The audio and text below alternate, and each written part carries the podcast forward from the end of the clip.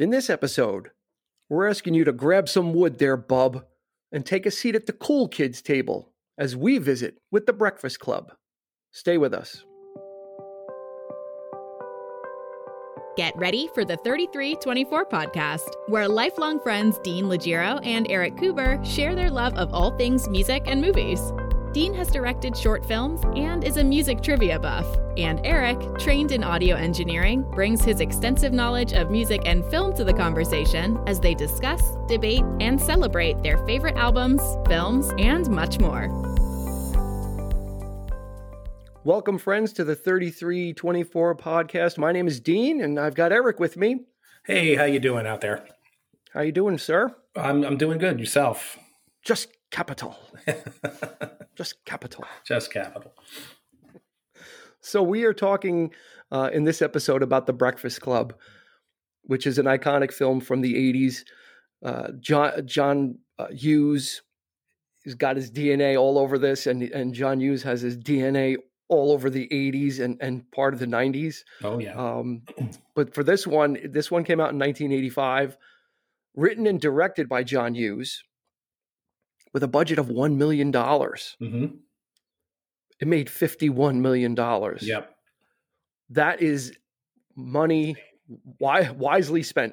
Yes, indeed. That That is, is that is that's called return on your investment, uh, big time.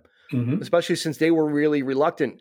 Studio was reluctant to have uh, to have him direct this, so he kind of cut back on some of the budgeting and, and used an abandoned school and, and kind of was able to to save some dollars there, and it, and it came back uh, it came back fifty-one fold, as it were. So just a quick synopsis of this film, if you haven't seen it: five kids spend the day in detention.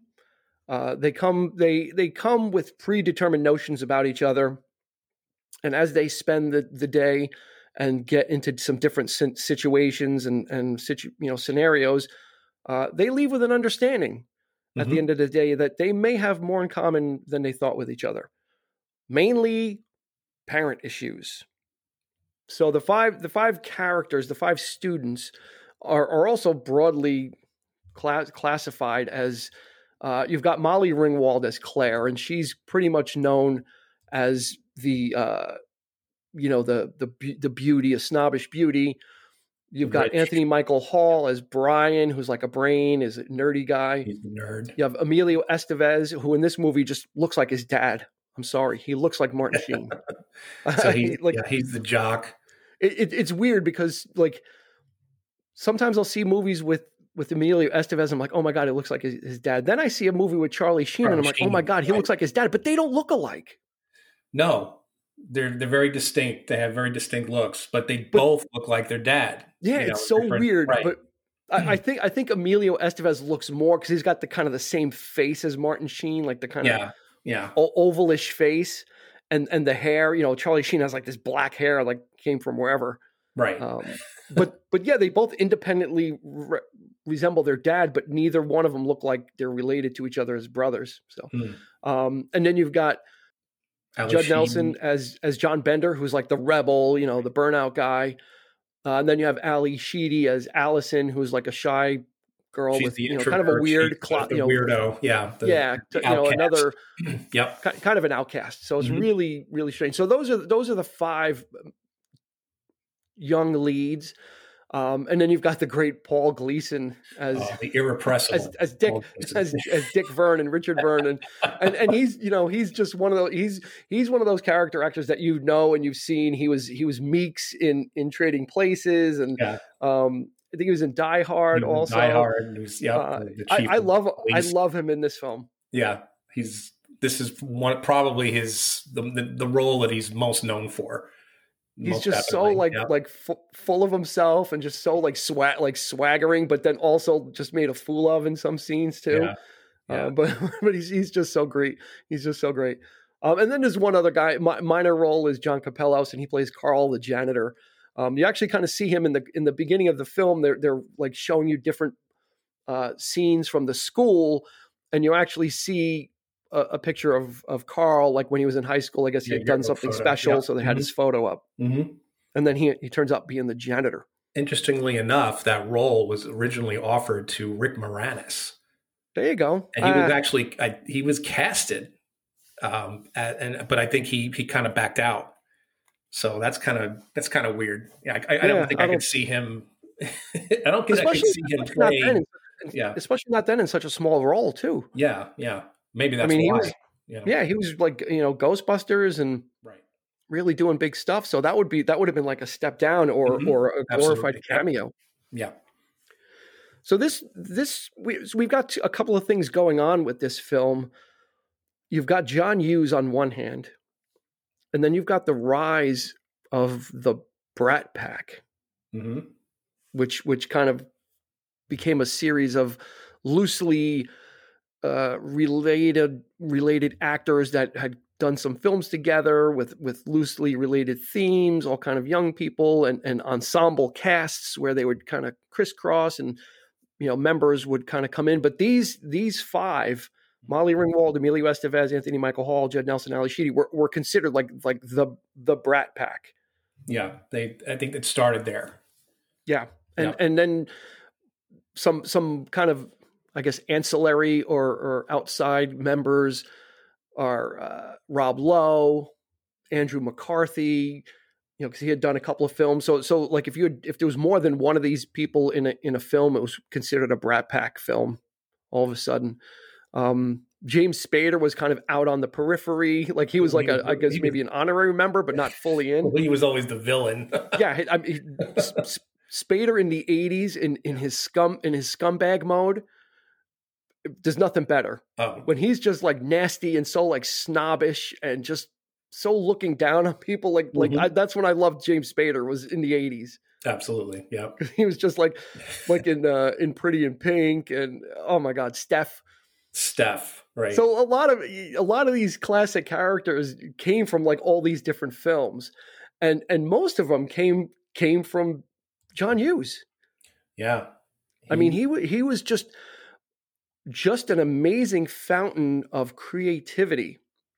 And some of it admittedly is redundant. Um, mm-hmm. But let me, let me start at nineteen eighty-three. Okay. And I'm going to, I'm just going to go with the stuff he wrote. Mm-hmm. Okay. Yeah. And I'm going to, I'm going to stop at nineteen ninety. Okay. So that's okay. seven years, that's seven years. Okay. And every one of these, I'm gonna is an pretty much an iconic film, except for one. One is one I've I've heard of and seen most of, and that was is kind of like a minor one. But we're gonna start with nineteen eighty-three. These are movies he wrote: Mister Mom, mm-hmm. National Lampoon's Vacation, Nate Nate and Hayes, which was with Tommy Lee Jones. That was like a pirate movie, and Michael O'Keefe. That was that's like a right. swashbuckler film. So that's, that's like right. the outlier. That that does not fit with everything else. Yeah, right. Uh, after that, sixteen Candles. The Breakfast Club, European Vacation, Weird Science, Pretty in Pink, Ferris Bueller's Day Off, mm-hmm. Some Kind of Wonderful, Planes, Trains, and Automobiles, She's Having a Baby, The Great Outdoors, Uncle Buck, Christmas Vacation, and then he tops, he leaves nineteen ninety with like at, at the top with Home Alone. He wrote those films in seven years. It's quite a list, quite a list. And you, when you when you examine it, when you see it on paper, or you, when you see it in front of you, the filmography, I I, I, I I forgot that he had wrote or directed or produced a lot of these films, and I'm like, wow, this is. Yeah. And I didn't even go into the nineties. I'll, I'll give just yeah. some highlights. Yeah. Mm-hmm. Career Opportunities, Only the Lonely, Curly Sue, Beethoven, mm-hmm. Home Alone two, mm-hmm. Baby's Day Out. I mean, he started to really get into the family stuff. He started, you know, he wrote one oh one yeah. Dalmatians for Disney, the live action. You know, he did kind of kind of go that that family friendly Disney route. But eighty-three to ninety, this guy, this guy's D N A was all over classic films. Mm-hmm. You know, so it, it's just one of those guys that, yeah, you, you think usually think the, the core three or four films that he's so closely associated with, sixteen Candles, Breakfast Club, Weird Science, though, you know, those types of films, um, which which is in his wheelhouse, obviously, mm-hmm. and Pretty in Pink. Yeah. Mm-hmm. But all those other ones, I didn't even realize, like Great Outdoors. Not that I, I never saw The Great Outdoors, but it's one of those films that you, you know, kind of uh, associate with classic eighties films when, when those comedies were big and, and people mm-hmm. would just go see those, Uncle Buck and, and that kind of stuff. Planes, Trains, and Automobiles. I mean, that's a classic. Right. Then, of course, and, he and had just, those, those collaborations with certain people, too, like John Candy, who we made, you know, that was like his Bobby De Niro. To Scorsese, right? Is to Scorsese, kind of. Uh, I think he was in like maybe three or four films with him, and yeah, know, it well, really hard when Molly, he died. Yeah, you know? Molly Ringwald also, yeah, was was one, and and they actually kind of had a falling out. He she wanted he wanted her to be, I think, in Some Kind of Wonderful, and she was trying to get away from the whole teen thing, mm. and said, "I don't want to do it," and and he never really kind of forgave her for not not wanting to do it. Yeah, he he considered her his muse. I think that's that's what it was. I mean, I, you know, I think when, in the case of The Breakfast Club, I think she wasn't even originally supposed to be cast as as Claire. Uh, I think she was. Uh, they, she wanted they, he wanted her to audition for Allison, and she was like, "No, I want to play Claire." And she was adamant. So she convinced him. She convinced the studio to to get, to get it done, and and and she did. So maybe that's why, you know, that relationship started to form. I don't know. Maybe he saw something in her that was like so strong and so, you know, so so ambitious. Um, yeah, I mean, three, fil- three films. Him. Yeah, mm-hmm. three films, and pretty much almost back to back. Like sixteen Candles was eighty-four, Breakfast yeah. Club was eighty-five, Pretty in Pink was eighty-six. So that's like a, you know, that's a Molly Ringwald trilogy right there, mm-hmm. if there ever was one. Right. I can't see her as Allison. There's no way. No. You know, it's just. do you know? No. Do you know who they were talking about for Bender and Judd Nelson's role? Which I would, lo- I want to see this Breakfast Club. Um, Nicolas Cage. Nicolas Cage. Yep. Oh my God, that would be insane.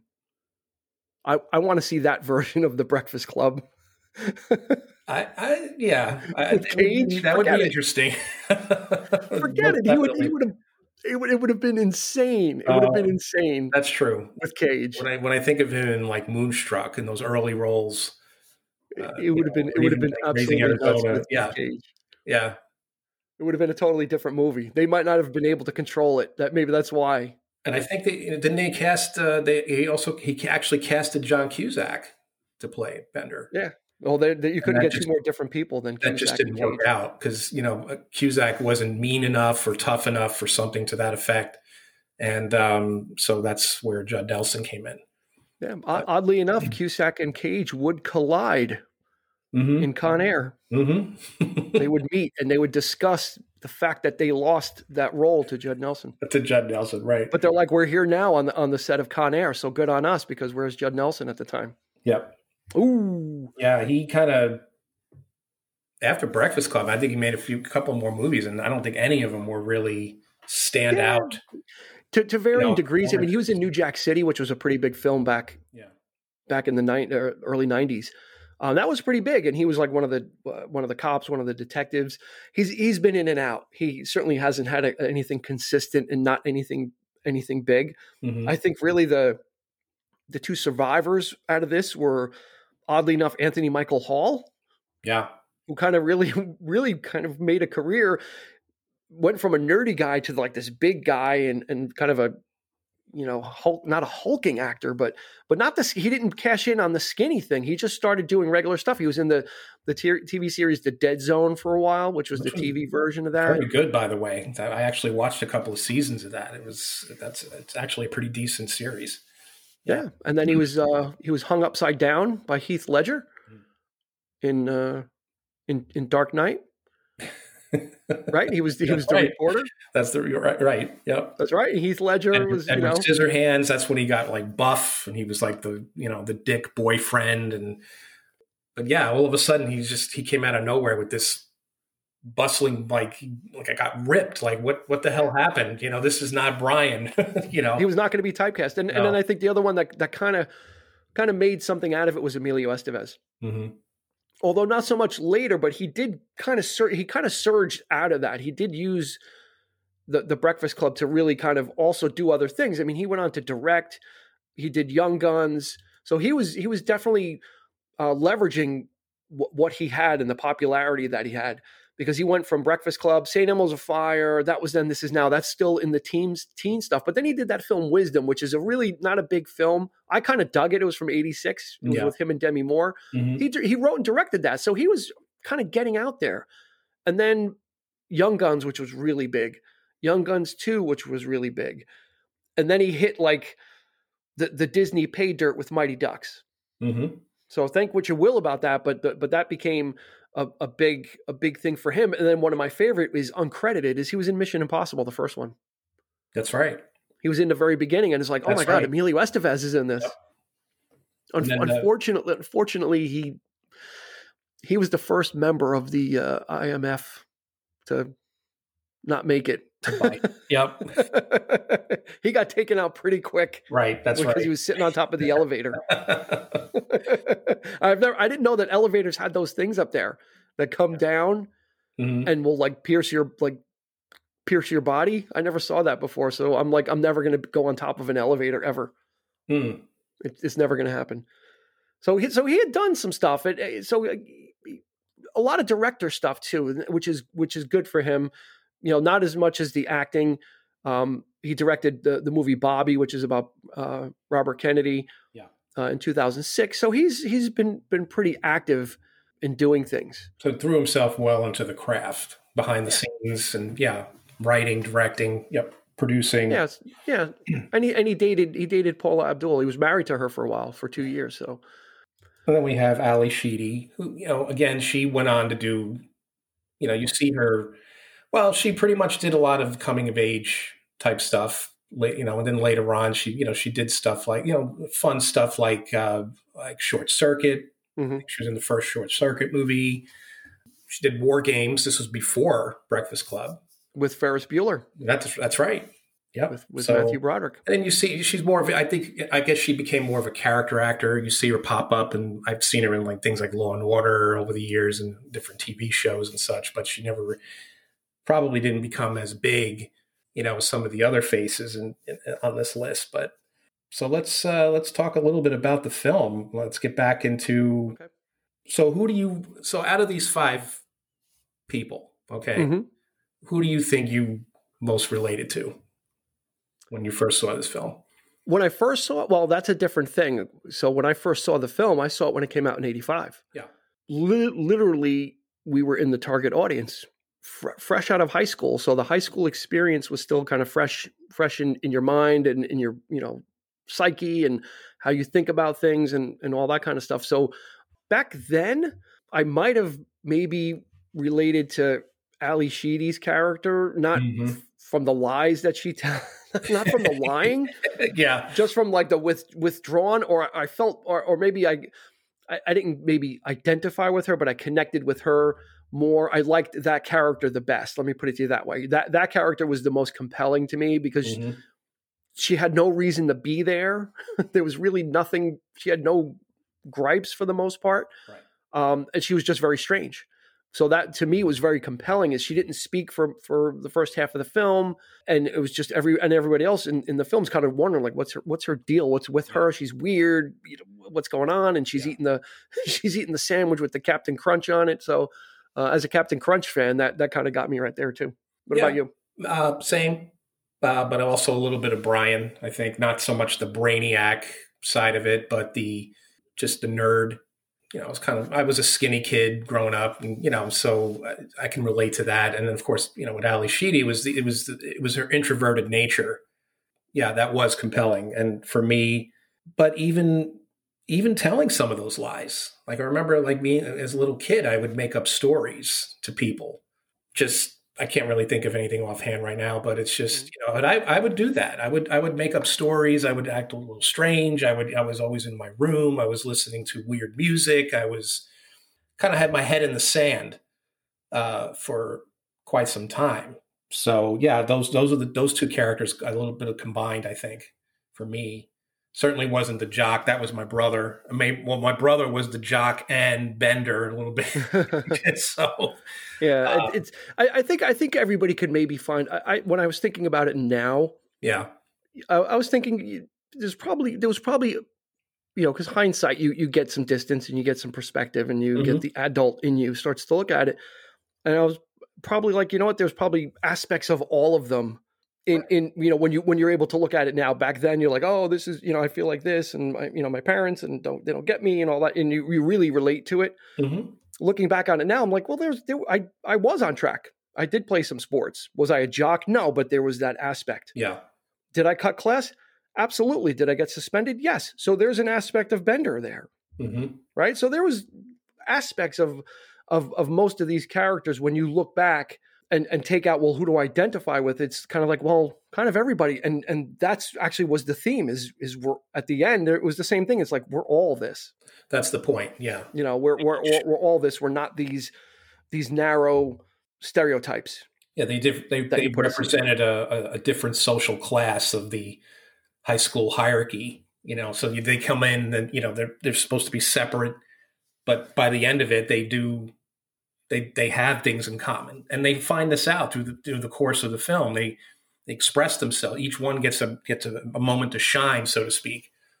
And they find things out about each other that would never happen otherwise, just walking down the, you know, the schools of the, The, the hallways of the school, like just looking at each other. They would never even consider being friends with that, with each other.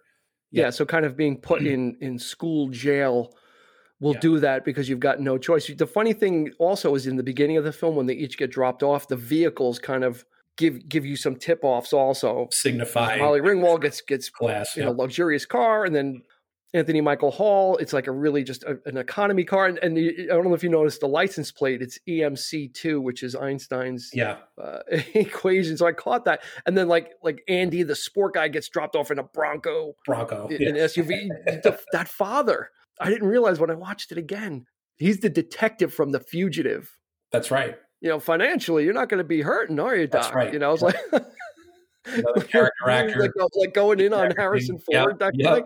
So those, two, those two detectives were like unrelenting on. They uh-huh. just wouldn't leave him alone.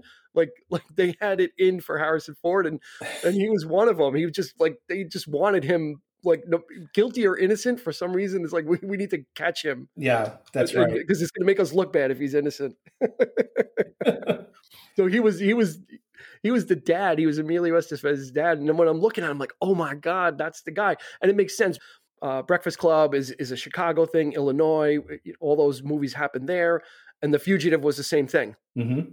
It was it was over there. So that guy's is, as much as there are New York actors that Scorsese uses for his films in New York, there's there's a there's a Chicago chapter also that's of, of those actors that were, are going to get cast in John Hughes films and, and always be used, and or if they're shooting up there. Um, so that was pretty neat to see him. I'm like, oh my God, that's the guy. Ron Dean is his name. Just came. Yeah. Ron Dean. Yeah, it's a great character actor. You've seen him in everything. He's in, well, a lot of cop shows. Yeah, wa- watch know, The Fugitive of, yeah. with Harrison Ford. That's like his, his best one, where he's just... How like hounding right. does, does not want to see anything but this guy guilty and in jail, and like he makes cops look bad because it's like he doesn't want to look at any other evidence. Like, he's guilty, he killed his wife, that's it, bring him in. So that was funny. So so the cars the cars are what kind of give you give you some tip offs. And Bender comes walks in with no car. He walks he just from, from walks the field yep. and he's got nothing. So so mm-hmm. they they are kind of setting it up and and yep. giving you some cues right away to pick up on. Uh, as to where these these kids are coming from. And they get they get in there, they they sit down, and and and then Paul Gleason comes in as Dick Vernon and just kind of lays the law down. He, he's got nothing but contempt for all of these kids, no matter who they are. Mm-hmm. It's just kind of like, you know, you're you're going to be here, and I don't care. You're going to write an essay today. We're going to do this. Right. It's, and he's just, were, not, he's just not having anything. Like, he's they just thought, not tolerating. Yeah, they thought they were going to just spend the day doing nothing.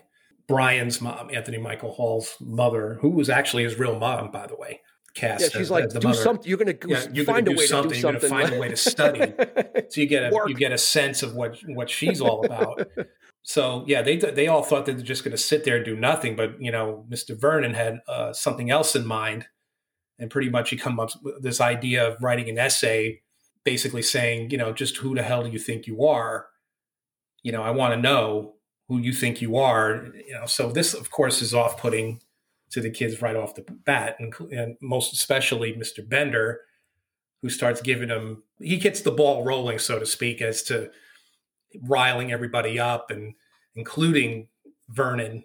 Oh, so yeah, there's this sort of a back and forth. You know, he's a punk. He's, you know, he's he's a bully. He's, you know, he's making fun of people. He's, you know, he's doing doing it all just to get everything up and running.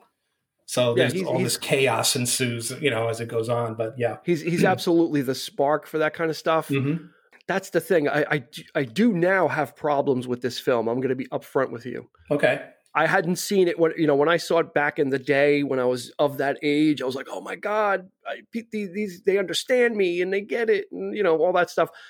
I actually probably haven't seen it. I've maybe seen it once since then, although it's a beloved film of mine. I watched it again and I actually, I came away with some different feelings about it. Mm-hmm. You know, kind of like, I kind of changed some, some, some things I felt, especially when you're looking at the other films that John Hughes made.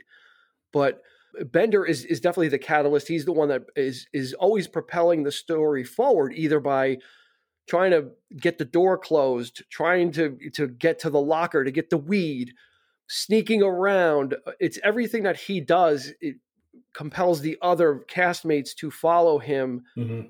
And then there are situations that grow out of that. So he definitely is, for lack of a better term, I mean, he's the devil's advocate of this. Mm-hmm. But he comes off a little bit too smart. He's a little too in, in yeah. touch with everybody. He seems to know every like what what buttons to push for everybody to piss him off or or to get them he's, upset. And now when I watch it, I'm like, you know, he's like a little too smart and a little too all knowing for me. Um, yeah, I, I I I could see that, but to me, that's pretty much the whole point. So you know, just because he's A K A from the wrong the, side of the tracks, right? The A K A the criminal doesn't doesn't yeah. mean that he's not intelligent, that Absolutely he's not, not able to, that he you know he can't pick up on these things with from the other kids, and that's that's why yeah, they, I they both was, they despise him and they they look up to him in a way too. Yeah, yeah, that, and that's time. What bothered me. He was like a little too insightful and you know had too much of, of the truth for everybody. But then again, you know, I, I kind of get that vibe from Allison as well because she's she's kind of observing everything, right? She's she's she's in the background, she's quiet, she's making, and but she's watching everybody, so yeah. she's kind of you know. Well, hers gathering. Is more of a romantic a romantic spin on things though. When they're having the conversations at the end, when everybody's kind of opening up, yeah, and she tells some really severe lies about doing some sexual things and everyone's mm-hmm. shocked. And then she's like, no, it's not true. But if you love somebody, it's okay. And and she, she has a really romanticized view of it. Of, she's very of, insightful. Of life. Again, the intelligence is there. It's just, she doesn't have, she may not have the confidence or, or she just wants to be weird. We, we don't really know, but maybe that just what she needed was someone to interact with because nobody paid attention to her. To begin yeah, with. And she wanted so, to blend it. She wanted yeah. to be inconspicuous mm-hmm. and, and and dressed very inconspicuously so she would blend in and ha- had her hair very inconspicuously so people couldn't see her face. So th- those yeah. were all, all all choices that she made to kind of hide herself within within school to be invisible. But then, you know, she shows up at detention because she's got nothing better to do. She actually didn't she actually didn't right. do anything, which was a which was kind of a, a, a tension breaker. When everybody was at, at the end, they're all kind of going through and, and having their moments of realization. And mm-hmm. then she's like, I, I like, what did you do? She goes, I didn't do anything. I just have nothing better to do. And then, and it, you know, so that was a nice, it was a nice tension breaker because things at, at the end, when they're kind of sitting after like the day is kind of coming to an end and, and all the adventures have been had and, and the fights and, and everything, they're, they're kind of reconciling everything throughout the day and they're finishing out and, and Anthony Michael Hall gets to tell really his story about what is, he did. Yeah, this is where everybody comes you know, clean it gets, with it gets why serious. They're there. Yeah, they're all. Yeah, come, but and, yeah. and that's another part of the problem that I had with the film when I watched it. I was like, it's a lot of telling and not a lot of showing. You know, they're all, they were all telling about these things. They're all telling about how horrible their parents were and how they don't. None mm. of their parents listen, and it was every character was telling basically the same thing. So after a while, I'm like, yeah, I, I get it, but you didn't. It wasn't really shown. You ha- you literally had thirty seconds in the beginning of, of each each character's intro when they got in, you know, when they're in their car and they get out and, and they really the characters are really drawn really broadly to be, you know, like the mother is like, yeah, do something, and the, Emilio Estevez's father is like, you don't want to blow your ride. So so they really kind of really stereotype them, but you but I didn't get a feeling for that. Because everyone had basically the same gripe is that there was parents are p- putting pressure on them, or parents aren't paying attention, or parents mm-hmm. don't love them. So for me, that kind of started to wear thin because every character basically had the same issue. There wasn't one that was like, oh yeah, no, I have a great home life, and here's here's the contrast to that, and here's, you know, like the, there wasn't that balance. There wasn't something to balance it out. There wasn't that representation. And and the, funnily enough, it's the, uh, when I first saw it, I was a little, I have to admit, I was a little put off by that, because my home life wasn't certainly not like that. It was, you know, my parents did the best they could, and I was a little off. You know, like all the, all the adults in this movie are portrayed as monsters. They're, the way they speak to about their parents, yeah. you know, it's it's kind of, you know, so I find that a little a little unsettling, actually. And and it's and you it's know. very strange when you look at the, at other John Hughes films. Yeah. So if you look at sixteen Candles and the father figure who's played by Paul Dooley, he's very caring and very supportive of Molly Ringwald's character when she's in love with somebody that doesn't know she exists. And mm-hmm. the father's like, you know what? Well, then he's not worth your time.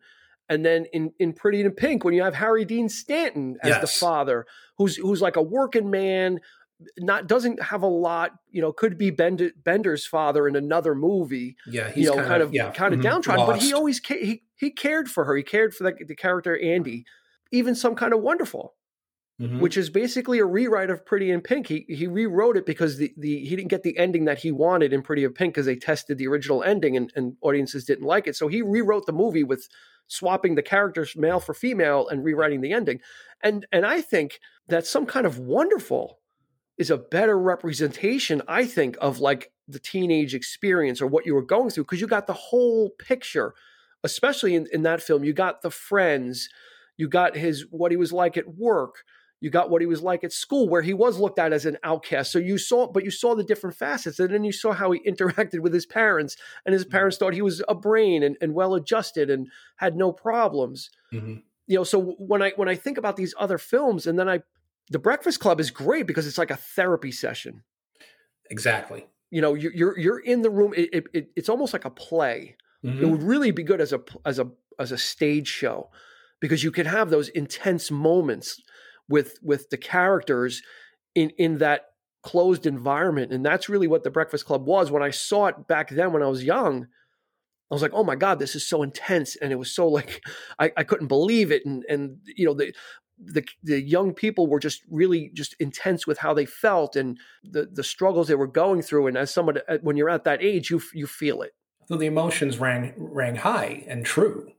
There was a, there was an honesty to it, and we had never seen, I don't think, anything like it beforehand. I mean, there was a lot ton of movies out there where, yeah, you you do have all the different types of, you know, kids and, you know, high school, and you see nerds getting beat up, but typically, you know, it was always that, oh, I got, you know, I got to get laid kind of thing, and even the nerds were like put typecast into that role of, you know, like Porkies and things like that.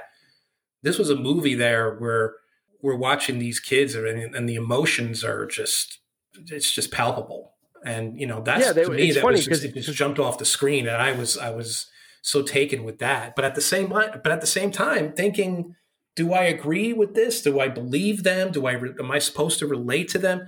It was an eye-opening experience for sure.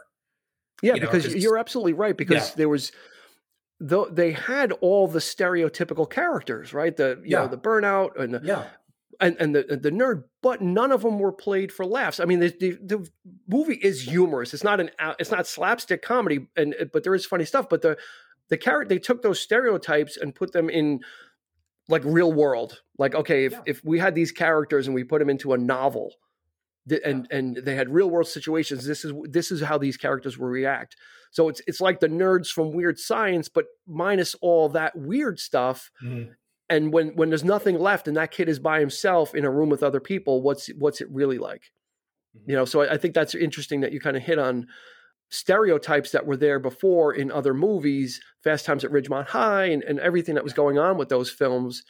But and then The Breakfast Club comes comes along and says, we're going to treat the the the kids with respect and and kind of and John Hughes is like, I'm going to really try and get down on their level. Yeah. It's, and, and and kind of bring this to their level where the kids are the ones in control of, of their feelings and and they're going to be in a, in an uh, a situation where they can find out that other people feel the same way, mm-hmm. that even though they're all so different, that it's, it's not so different when you're at home. Mm-hmm. I think it was a shot in the arm for, well, teenagers everywhere. And of course, budding filmmakers who would, who would go on to make, you know, I, I think of uh, people like uh, Diablo Co- Cody, I know was a big fan, who's a writer, you know, she's a writer of, of, of coming of age films. And, but it, it was just that stark, real, like, one room kind of thing where, you know, you, you're forced to, to, to deal with this stuff. And, and a lot of it felt uncomfortable. I remember we, we saw it, like we saw, we saw it actually, stick, I don't know if you saw it before me, um, but we kept I know I saw it back. More than once. Yeah. yeah. We kept going back. You and I, we must've seen it at least three times, you know? Yeah. It was, it was intense back then. It was pretty intense because there was nothing yeah. like it. Cause we had come from sci-fi, movies yeah, and even for the most for the most part movies as kind of escapist entertainment and, you go right. see stuff to get away and and Fantastic and Indiana Jones and and Raiders and and Return of the Jedi, and then you go see Breakfast Club, which is about people your age at the time when we saw it. We were though we were that age, and about like heavy subjects. It wasn't it wasn't the teen comedy, it was kind mm-hmm. of the teen dramedy. Yeah, really. Yeah. Except for Paul Gleason, though, he just I can't I can't wow. I can't get away from him because he, he represented such a threat also to the kids as, as just a, this this authority figure, but also to Bender because he really has it in. We talked about you know the cop having it in for Harrison Ford in The Fugitive. Mm-hmm. Well, Gleason has it. Paul Gleason has it in for Bender in this movie. Mm-hmm. He's just he's got an axe to grind. He's just tired of. Maybe all the years teaching, they, there's a little conversation about that, about teaching, but he's just got it in for Bender. And, and there's a scene which really kind of is, is pretty telling uh, and somewhat disturbing where Bender just kind of is running around the halls. He kind of sacrifices himself because the, the, they're all running around. And so since five, so five of them don't get caught, you know, Bender's going to take the rap. Sacrifice himself yeah. and, and run around and, and divert the, the other kids so they can get back to the library where their detention is. So he finally gets caught, and and Gleason brings, a, brings him to the like this side office and is going to lock him in there. And he's like, not even an office; it's like a storage closet. Yeah, like to the side of the yeah, it's kind of like to the side of the office. Yeah, mm-hmm. and and basically, basically says, you know, you're really not going to be anything. You're not. You're not anything. You're a liar. And then he almost has an epiphany. He's like, you know what? Let's let's let's have this out right now. Mm-hmm. Judd Nelson, but probably in one of the better scenes he has, was kind of like shocked. He's like, "What do you like? What do you mean? Like you're almost like you're a teacher. You're not ever going to hit me." And and Paul Gleason's like, "You know what? Who's going to believe you?" Yeah, like incredible. no, I'm I'm a I'm known here as a good guy. I'm People the I'm the me. nice guy. Yeah. You're you're the, yep. the trash. No one's going to believe you. So you know I'm gonna because he kind of said what what set it off. He's like, you know, is is you're going to leave here and you're going to go to your life. And he goes, I'm going to find you. And I'm going to knock your dick in the dirt. Which is one of the best lines ever in movies. You're a, you're a gutless turd, the, and yeah, he's just laying way, it on. Yeah, yeah, just the way he delivered it was just so like, like he he he was he knew. He goes, I'm I am gonna find you, and I'm yeah. gonna get you. Right. And that's when Judd Nelson kind of turned like, oh, like this is extending outside of school. Like I can't, you know, I can't just come in and and be, you know, this this rough and tumble guy, and then leave and and not have any consequences. All of a sudden, it's like this guy's gonna find me. In later in life and, and, and, you know, knocked the crap out of me. So well, it really it, it wasn't, was, that was pretty, probably one of the most intense scenes because it was a real, there was a real threat of, of violence. And Paul Gleason is, is like, yeah, we're, we're going to do this. And he takes his jacket off and he's like, come on, you know, I'll give you the first shot, take the swing, you know, tough guy. He really calls him out on, on his B S, honestly. You know, refle- if you really, well, this, I think this it tough reflects guy, his home life too. Yeah. And um, it reflects that he comes from an abusive household yeah. and, and mm-hmm. you see, he kind of freezes. You know, almost, almost like he's shell shocked, almost like he's like this is a kind of something that would go on at home. So, th- so it was that was a very powerful scene, yeah. uh, and and maybe very telling yeah. for for that character. It, it didn't change anything about him though afterwards because he was still antagonistic to the rest of the group. You know, it's just it was just kind of weird. Yeah. But but it was it was a great scene. That scene was a great scene because because it, it was just so intense because there was there was real threat there. It was just the two of them. No one would know. Yeah. And, and you don't know that, you know, the you know Paul Gleason's character was just building up his contempt for this guy. And what's interesting is that he doesn't reveal it. He doesn't tell any of the others about it. You know, if you notice, like, you know, it's, they all hate the guy. I mean, Vernon, you know, he's pretty much a dick to all of them. But, and you would think that Bender would be like, hey, you know, he was, but he doesn't. He keeps it to himself, which is, I find interesting, you know. Yeah, so, it might have been so, it might have been so frightening that he didn't yeah, want to share that. Right. You know, I think that's what it mm-hmm. was. It was so, it was, he had that, like, like that traumatized look, like, oh, oh my God, I can't believe this is happening. Or, yeah. you know, yeah. And, and add, you know, I'm, I'm tough with people my age, but I can't hold my own, you know, because I come from an abusive home or whatever it was. I, you know, I want to go too far in speculating that, but it was, it was pretty powerfully written mm-hmm. um, and, and just acted out because it was just the two of them. And there was no, wasn't played for comedic hits or anything like that, or no comedic beats in the script. It was just kind of, this is, this is happening here. And, and, and then they kind of just let that sit. And, and then you, uh, and then and you, see, and then you see a little bit more from the character, right? You see him actually when they're at this point, he's like, he's had it with them. Like he, he doesn't even bother to, he, to check on him. Like the, like later in the afternoon, he just decides he's going to take a little stroll yeah, down to the archive room and he's going through people's files. So you really, you really get a real sense of this, of this guy. Oh yeah. You know? He's doing, he's doing his dirty work. He's doing yeah. his research on it. Yeah. Oh, he's like looking through the file like, oh, that's very interesting. He's all, oh, that, no wonder he's so fucked up, you know, like, yeah. And then of course the, uh, the janitor comes in yep. and he catches comes him in there. The what act. You doing there? What yeah. you doing there, Dick? Because the janitor knows everything. That's one of the one of the pearls of wisdom is, you know, the janitor, because they're because they're making even the, the students are making fun of the janitor. And he's like, you know, I see everything. I see your garbage. I look through it. I know your secrets. I know everything about you. Kind of, you know, they were turning their nose that it was probably the only adult they felt that they could probably yeah. be better than. Because he was one and of like them. Like who's yeah. who's who's lower than the janitor. And he's like, oh, just, you know, be careful. I I'm I see all. I know all. And he doesn't you know, have a problem of, with who he is. Like he's, you know, he yeah. is who he is. He's he's dealing with it, you know, living his life, you know. So he's like sitting there with, with Vernon and, you know, and you, then you see that side of beer. Vernon come out. And then you get, then you start getting some real like stuff coming out of Vernon.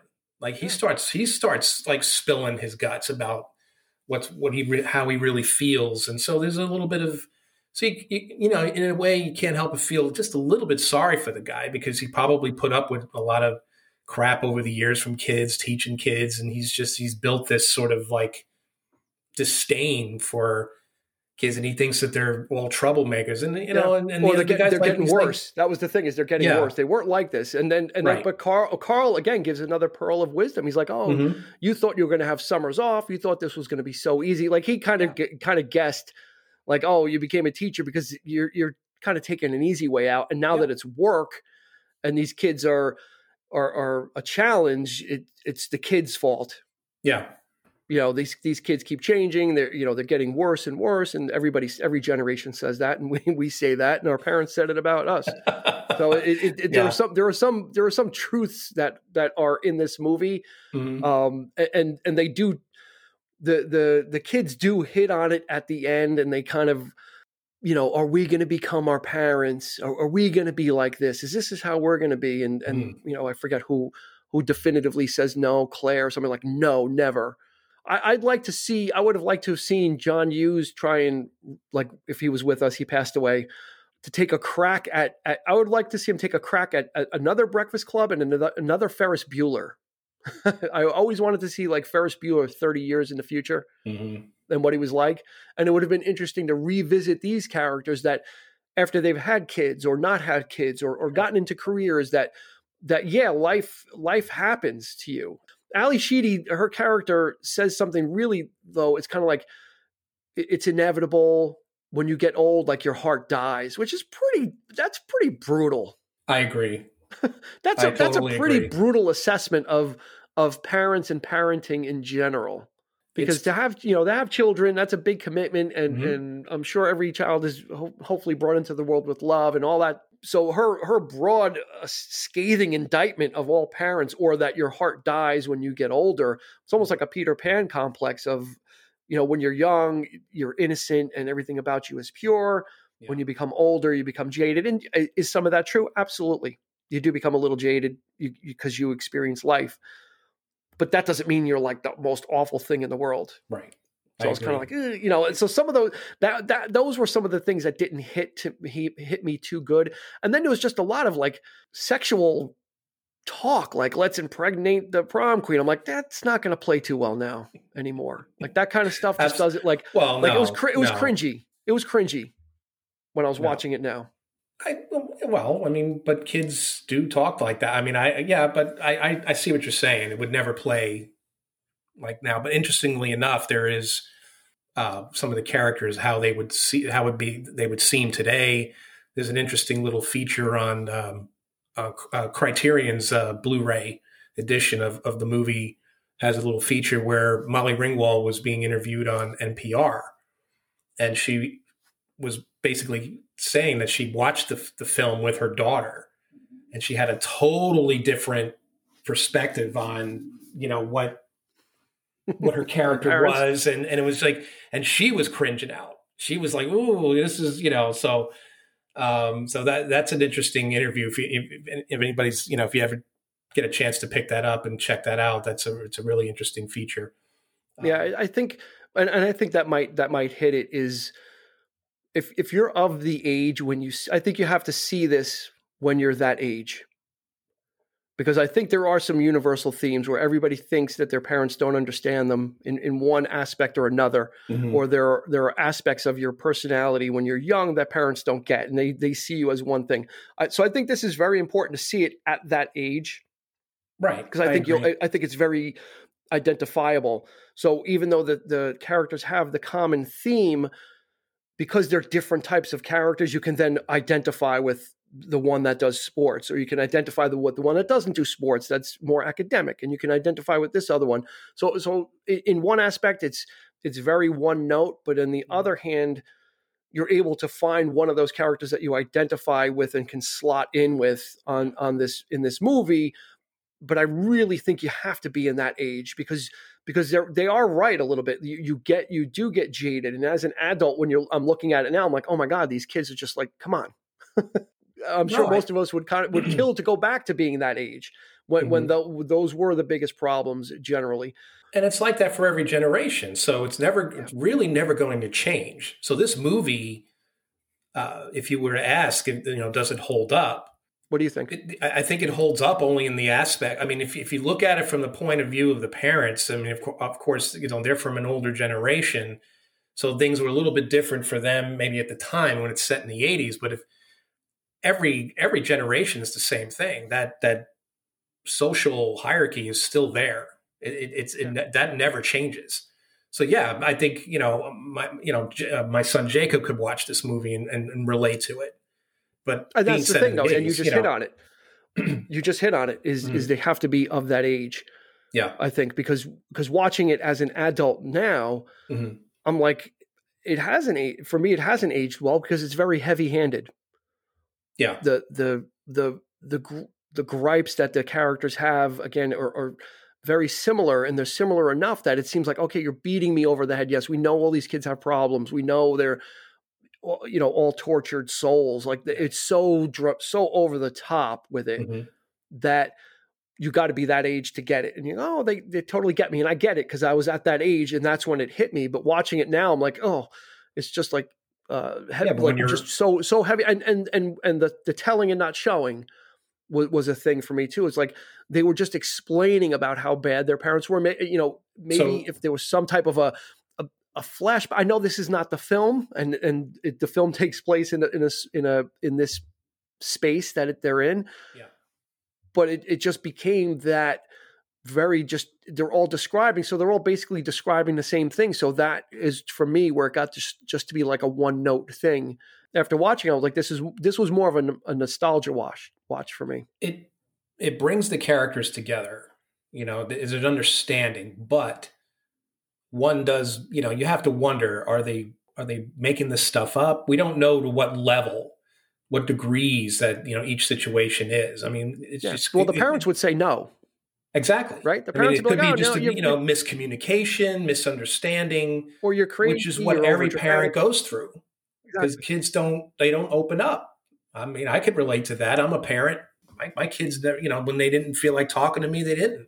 So is that, are they building this stuff up, you know, just to make themselves heard? I think that's the, that's the whole point of the film for me, is that they just want to be heard and they finally have someone to listen. They came in perfect strangers. They walked away as The Breakfast Club. Are they going to be friends going forward? We don't know. We don't know I'm what's going to no. happen. You know, because I would they, think I'm going to say no to that. But they'll they will no. have different perspectives about each other, though. You know, I, I hope so. You you hope so. It kind of yeah. leaves you with that, but it also it leaves you with yeah with but, the reality of of of Molly Ringwald's character saying, "Yeah, no, I'm not going to say hi to you. I'm not mm-hmm. going to talk to you." And and there was only two characters that agreed that they would is is Brian, Anthony Michael Hall, and Ali Sheedy. They're like, yeah, I, I would, I would. Mm-hmm. And and again, it got so mean. She goes, well, that's because you look up to us. So it's just so like still they're still going in on each other after yeah. after all that that that sharing of, of everything and all they've been through. They're they're still going in on each other. And that's kind of she's just as bad as as his parent then at that point. Sure. You know, because, yeah, you look up to me, and he's, he's like, you're so full of yourself and, and all that, that, you know. So I, I don't I don't know. I, so you know it, but the thing is, that's what good – that's to me, you know, it's real. Makes it that much more realistic to me. And I think a lot of good cinema should do that. You know, you, you should, you know, look at a film and, you know, you kind of put yourself in a bubble, and it's, it's more of a personal thing, not really think about how the, how the audience is going to react, but yourself. It's okay to feel a little unsettled by it, a little disturbed by it. No, I don't agree with this, because it's not it's not made for just entertainment value. It's really, you know, just to get in there and to kind of, you know, point these things out. So for me, okay. it's, it, so- I think it holds up better for me than I think you um, in that in that sense. So I, I kind of get some, you know, but on the other hand, it's like, you know, I, I also like to think that I agree with the the sort of heavy-handedness of it, but I think it was a necessity for this film, because that's really the point of the film, is to, you know, get okay. these kids together and to kind of, you know, get these things addressed. And they really needed that to bounce this stuff off each other in order to feel what alive, to relate, whatever it is. They they, they you know, they needed to get it out. So obviously they couldn't talk to their parents about it. So it is kind of like a therapy session with no therapist. they're they're the therapists themselves, but you know, but they're also tearing into each other, and they keep it real by saying, "Yeah, I'm not going to talk to you on Monday." I, I doubt it, because that's the reality of it, yeah. you know, because that probably would be the case, you know. So yeah, it's just you know. it was just a lot. I mean, you know, they they packed a lot into it, and I think that's yeah. that that's probably what makes it now. I, I was pretty happy with. with the single watching. So let me, let me, let me put it to you this way. I'm going to, I'm going to rattle off four titles. Okay. I'll, I'll do, I'll do five titles. okay. Okay. sixteen Candles, The Breakfast Club, Pretty in Pink, Ferris Bueller, and Some Kind of Wonderful. Which one are you going to watch more than once? Or which one are you only going to watch once? I would probably watch The Breakfast Club, to be honest with you. Out of those five, you would pick The Breakfast Club first. I can't, Personally, I can't stand yeah. Ferris Bueller's Day Off. Really? I hate that movie. Wow. I cannot. I cannot abide. Oh. I, I just there's something about mm. that film. Shots um, fired. Shots fired. Yeah, I'm sorry. I'm not going to go too deep into it, but I just that's one. That's one of his movies I could never stand, because I, okay. I can't stand him and Matthew Broderick in that film. He, that that wouldn't be that wouldn't be know. my number one either. I, I love Ferris Bueller, and, and and when I saw that one two years later, that one was everything. I was like, oh my god, this is the greatest thing, and, and this is like the antithesis to it, and this is the other side of of you know the parents were played as dopes in that one, exactly, and, and the and the, and the character was smarter than everybody in the room, but, but exactly. that's the way it was played. But it wasn't played as him being serious as serious. It was it was such a parody. Yeah. For me, I, Some Kind of Wonderful, I think for me is is the the John Hughes film that's the most fully realized. Well, that's the one I haven't seen. Some Kind of Wonderful. So I really can't speak to it, because it's been a long time since I've seen that one. I think I probably only saw it once or twice. Yeah. I, I remember seeing it in the theater. Uh, Eric Stoltz. Really? Yeah, I saw it once in the theater, and I remember um, I caught it after, like on V H S, probably on cable rental. Or something like that. Yeah. I rented it from R K O Video. Ooh, but yeah, I think back. I mean, but Breakfast Club, I could I could revisit. I could watch it, you know. And there there are certain and there are those little entertainment value. There is entertainment value to it. When you, oh, there absolutely is, and, you know, and there's the soundtrack. It, I mean, it's you've, an you've easy got, watch, but it's but it's also an an intense watch at the same time. So you kind of get the both, the best of both worlds there. Yeah, it doesn't it doesn't so, hurt that you had Simple Minds in there too. No, um, with don't you? But and I bought the soundtrack when it came out, and and really the, I bought it for two songs, and it's the two songs that are highlighted in the film. Yeah. Is Don't You Forget About Me, which was a monster hit back then, and that mm-hmm. kind of really just put Simple Minds it, it put Simple Minds on the map. But I, I it certainly didn't hurt the film. I the song I actually liked better is Wang Chung, Fire in the Twilight. Yeah. That's the song when they're running through the halls. Yes, yes. I love, I I remember when I bought this, I was like, oh my God, that was the song that I really loved, because I was a Wang Chung fan uh, separate. So I was kind of like, that was good, but that's just a great song. It's just, and, and it fits the, it fits the action, the, the, the tempo of it fits, fits where it's used in the movie. So I, I really dug that. And, and, yeah. and it's funny because John Hughes, like he really also tied the music in. It was such an important part of using those contemporary artists of the time to on the soundtrack. So it it did it did also make it of its time, because he was using like Wang Chung, and he would use Psychedelic Furs for Pretty in Pink, and yeah. uh, you know O M D, you know If You Leave. So all those. Yeah. Those so a lot of those iconic eighties songs were also tied to a lot of these. Uh, a lot of these films from John Hughes that that he he was able to use the artists of the day also. So does it date it a little bit? Sure, but they're they're great songs. So they're not cheesy songs. They're they're songs that that fit.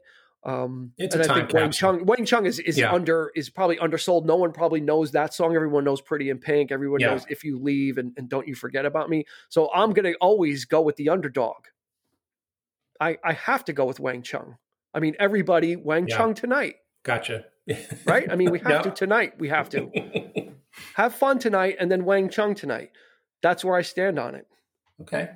Keith Forsey was the producer. I think the music, I think he compiled yeah. the music. Yeah, and they offered the it to producer. Billy Idol. He was working, yeah. he was working with Billy, Billy Idol. Idol. Yep. uh, producer. So they offered a, they offered a lot of people some some spots on this soundtrack, and, and no one was was picking on it. And uh, they offered Simple Minds, and, and Simple Minds actually declined. They're like, eh, we we write our own songs. We don't do that. We don't do music that other people wrote. Um, eventually, they got them to do it, which was good good on them, because that made them that that's that that's set right. them up to to then have a, a have a decent career, because they had some really good songs after that. Simple Minds, Wang Chung, kind of didn't didn't cash in on it as much. They had like one album after um, Everybody Have Fun Tonight, which I love that song. So that was their big one. Um, but that was that was pretty much how it was back then. The, the music was so tied to those teen movies, even even not not the John Hughes movies, but but all those movies, all those teen movies had like music in them. Yeah. You know, even even one like this, that's a really heavy drama. There was some opportunity to put put a little dynamic music to get you moving in there. And then they went back to, you know, when they got back to those other those other hard scenes and those tough scenes, it was quiet. There's no other music. It's not like there's a score going on here. No, it's it's one of those silent, kind of, kind of yeah. like, kind of like twelve Angry Men. It's kind of like, there's no music. There's no, there's no cues to tell you to, that, that there's some tension coming. It's just, it's just there on the page. It's there for the actors. And they, and they did have a tough job. I mean, it well, well done for, for an ensemble like this. 'Cause you really have to, when you're going to deal with material like this, you have to come correct. Yeah. You know, you have to. Probably so, the only two cues that they used, like pieces of music, was with Bender when he when he flipped out about telling about his home life, and then he starts flipping out, and you hear this like real intense kind of shh, shh, like music going on, and then of course the the scene where in the closet, there's a little bit of that sort of tension music like happening, like just underscoring what was going on. It's it's not much, but it's it's there. So it really makes that scene more, more palpable, and you know. So, so for you, the definitive high school film? Only in the sense that you know, I, I, I felt like I knew these kids. I honestly felt like the, the it was there was a truth to them, and the the the, uh, the there was uh, their performances, and I, I felt like I, I actually went to high school with these kids. You know, a lot of other movies you don't. It, there's it's like a goof fest. It's you know, there are kids you may relate to, may not. But for the most part, that's it's all what I was going to ask you. It's all about partying. It's all about you know trying to get the that's girl. That's where I was going. Yeah. So, and is yeah, this, is there this, was is that this too. More, is this more or less iconic than Fast Times at Ridgemont High? Which film is more iconic? I think Fast Times is more iconic. You know, that's, then you got movies like Dazed and Confused, even in the nineties, which, you know, I, I, that that might be one we could talk about, you know, a little further down the road too. That'd be interesting when we talk. I didn't about even think about that. And, when I think of yeah, when I think of high school films, I think of films in the eighties, like mm-hmm. this stuff. I think of the yeah. John, like you can't help but well, think that was of the our, John Hughes stuff. And, and you said like Por- Porky's, which is a high school film. Uh, Revenge of the Nerds, which is hysterical, but it's still a yeah, high that school. One, well, that that's one. actually a college. That's actually a college film. That's a college film. Mm-hmm. I digress. So that would be with Animal House, uh, in in that conversation. But yeah, Dazed and Confused is that might be the definitive high school film. Could be. Yeah, I think I think it might be. I think it. I me, think that's yeah. that, that might be it. Yeah. But like I said, I mean, with, with Breakfast Club though, it's like I, I actually feel like I mean they they were of the right age. These kids were cast, and some of these other films are a little bit old. You know, the actors are a little bit older, so they're not really high school kids. Or you know, in this case, yeah. I think well, Judd Nelson was pushing twenty-five. Okay, well, he, he played well. Maybe he got left back so many times. You know, maybe that's, he was twenty-five. That, you know what? And, and that's about par for that character. Is you know yeah. you're going to be here, and and this way, if he if he never leaves. That means, you know, Paul Gleason can't go after him after he gets out of school. Right. You know, if he's always if he if he just keeps staying, he's never going to get, you know, he's never going to get beat up. Uh, yeah. You know, maybe Paul Gleason will retire and, and kind of ride off into the sunset into a teacher's retirement home. Then he can go ahead and graduate. Right. Yeah. Oh boy. So, so th- that's I, I think you know, like I said, I I, I kind of came to it with with the memories I had. And I and I, I have become my parents, I guess. Uh, I guess th- their their their prophecy was correct because I am a little bit more jaded about the film than I used to be, and I and it's not one that I watch all that often. So I was still c- clinging to the memories of of when I first saw it and that impact that it had on me of that age. So I'm definitely going to go with to, to kind of wrap it up is yes, this film needs to be seen, absolutely. Yeah, and and if you, I guess if you're a parent, you might want to show it. If you've got a kid of that, a child of that age, um, or if you're listening and you're of this, of that age, check out this film because you will identify with it. I, I think those, you most you're right, those, will. yeah, th- those themes, those themes are universal. They don't change, you know, decades may change and, and technology may change, but I think social interactions in school and social, where people land socially and what people, how people classify each other in, in, in school. I don't think that changes. Mm-hmm. I think that's always there. So those are universal things for young people, it, and everybody at some point feels like, do I fit in? Even when you are fitting in, because that, that's what this film deals with is people that that don't fit in, people that are assumed to fit in, right? Like the sport guy and, and you know, Claire, everyone else assumes, well, they just fit in and they've got a perfect life, and, and they don't. So I think that's where it's what it's important is it really illustrates that everybody has has these types of problems. Again, we we don't. It is a more sort of one-sided view, but I think it's important to, as a, as a parent, to show it to kids. And this is, I mean, we might have felt this way back in the day, but now, you know, here's what I'm feeling now. So it's it, it's important that you can actually sit down with your kids and you can discuss these kinds of things now. It's it's it, it, in using this as a vehicle to kind of open that dialogue. I think it's it's, it's and I think the movie is is a perfect uh, is perfect for that. So. Yeah. Yep. Yeah. And, and, and again, John Hughes was just hitting it. I mean, he just, I don't know how he was tapping into this. He, he was just uh, kind of just a genius. I mean, with the stuff mm-hmm. he was writing, you know, focusing, being able to focus in on, on the teenage experience and then also be able, be able to write Uncle Buck and, and Great Outdoors and all these other films. So, you know, John Hughes, you, you got to hand it to him. Even even if you think you know Ferris Bueller's a misfire, it, it fits within within his canon of, of teen films. Oh, absolutely. It's, I, there, I there's mean, something it, there's something for everybody. If you pick if you pick those five or six films, you'll find something in at least two or three of them that you'll identify with. If you if you want the goofy or if you want the comedy, you go with Ferris Bueller. If you want the heavy, you you go with yeah. Breakfast Club. You know, and you and you'll be able to get it. And then and then the other stuff kind of falls in between. sixteen Candles is is more the comedic, and then Pretty in Pink and and Some Kind of Wonderful are are two sides of the same coin. It's the same story, basically, just with the roles or re, the genders are reversed. So you kind of get to see the flip side of it.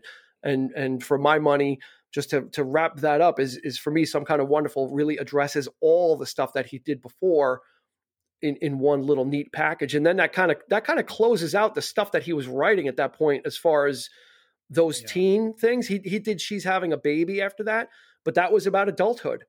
You know, so he really Yeah, I like that one. That's he, one he so kinda, that's, I think it's one of his more underrated, because I actually really enjoyed that one. Yeah. And so. and he started to come, that's when he started to break away, and then he started yeah. writing, and then he would actually skip high school and go back to elementary school in nineteen ninety with Home Alone and Curl. And then he wrote Curly Sue, which is about younger. Dutch in ninety-one is about younger kids.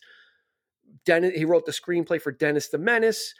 Uh, he actually went younger. So mm-hmm. I, you know, I, I don't know what, what the, the story was behind that. Miracle on thirty-fourth Street. He did the, he, he did the, you know, wrote the remake for, Um, so he actually went really, really family friendly and brought it, brought the, the teen angst like level really down, and, and really went down to kind of, uh, entertaining really the younger set. So to wrap this up, The Breakfast Club is an absolute eighties classic of, of, like I said, teenage angst. It, it's all there. It's a classic in, in the John Hughes teen film canon. It's a classic in, in teen films, just in general. If, You know, the, the the early to mid eighties was just ripe with those films, because you had all those actors in there. Check out The Breakfast Club. You, you won't go wrong. Let us know how you feel about The Breakfast Club. Did you like it? What didn't you like about it? What other John Hughes films did you like even better? Except for Beethoven. We're not going to talk about the Beethoven movies. So on behalf of Eric, I'm Dean. Thank you for joining us on the thirty-three twenty-four podcast. And please be kind and rewind. You've been listening to the thirty-three twenty-four podcast with Dean Leggero and Eric Kuber. You can find us on your favorite podcast provider, so please like, subscribe, and rate to become a part of the thirty-three twenty-four family. Your feedback is important, so make sure to follow us on Instagram and Facebook at thirty-three twenty-four podcast, and on Twitter at thirty-three twenty-four P to join the conversation.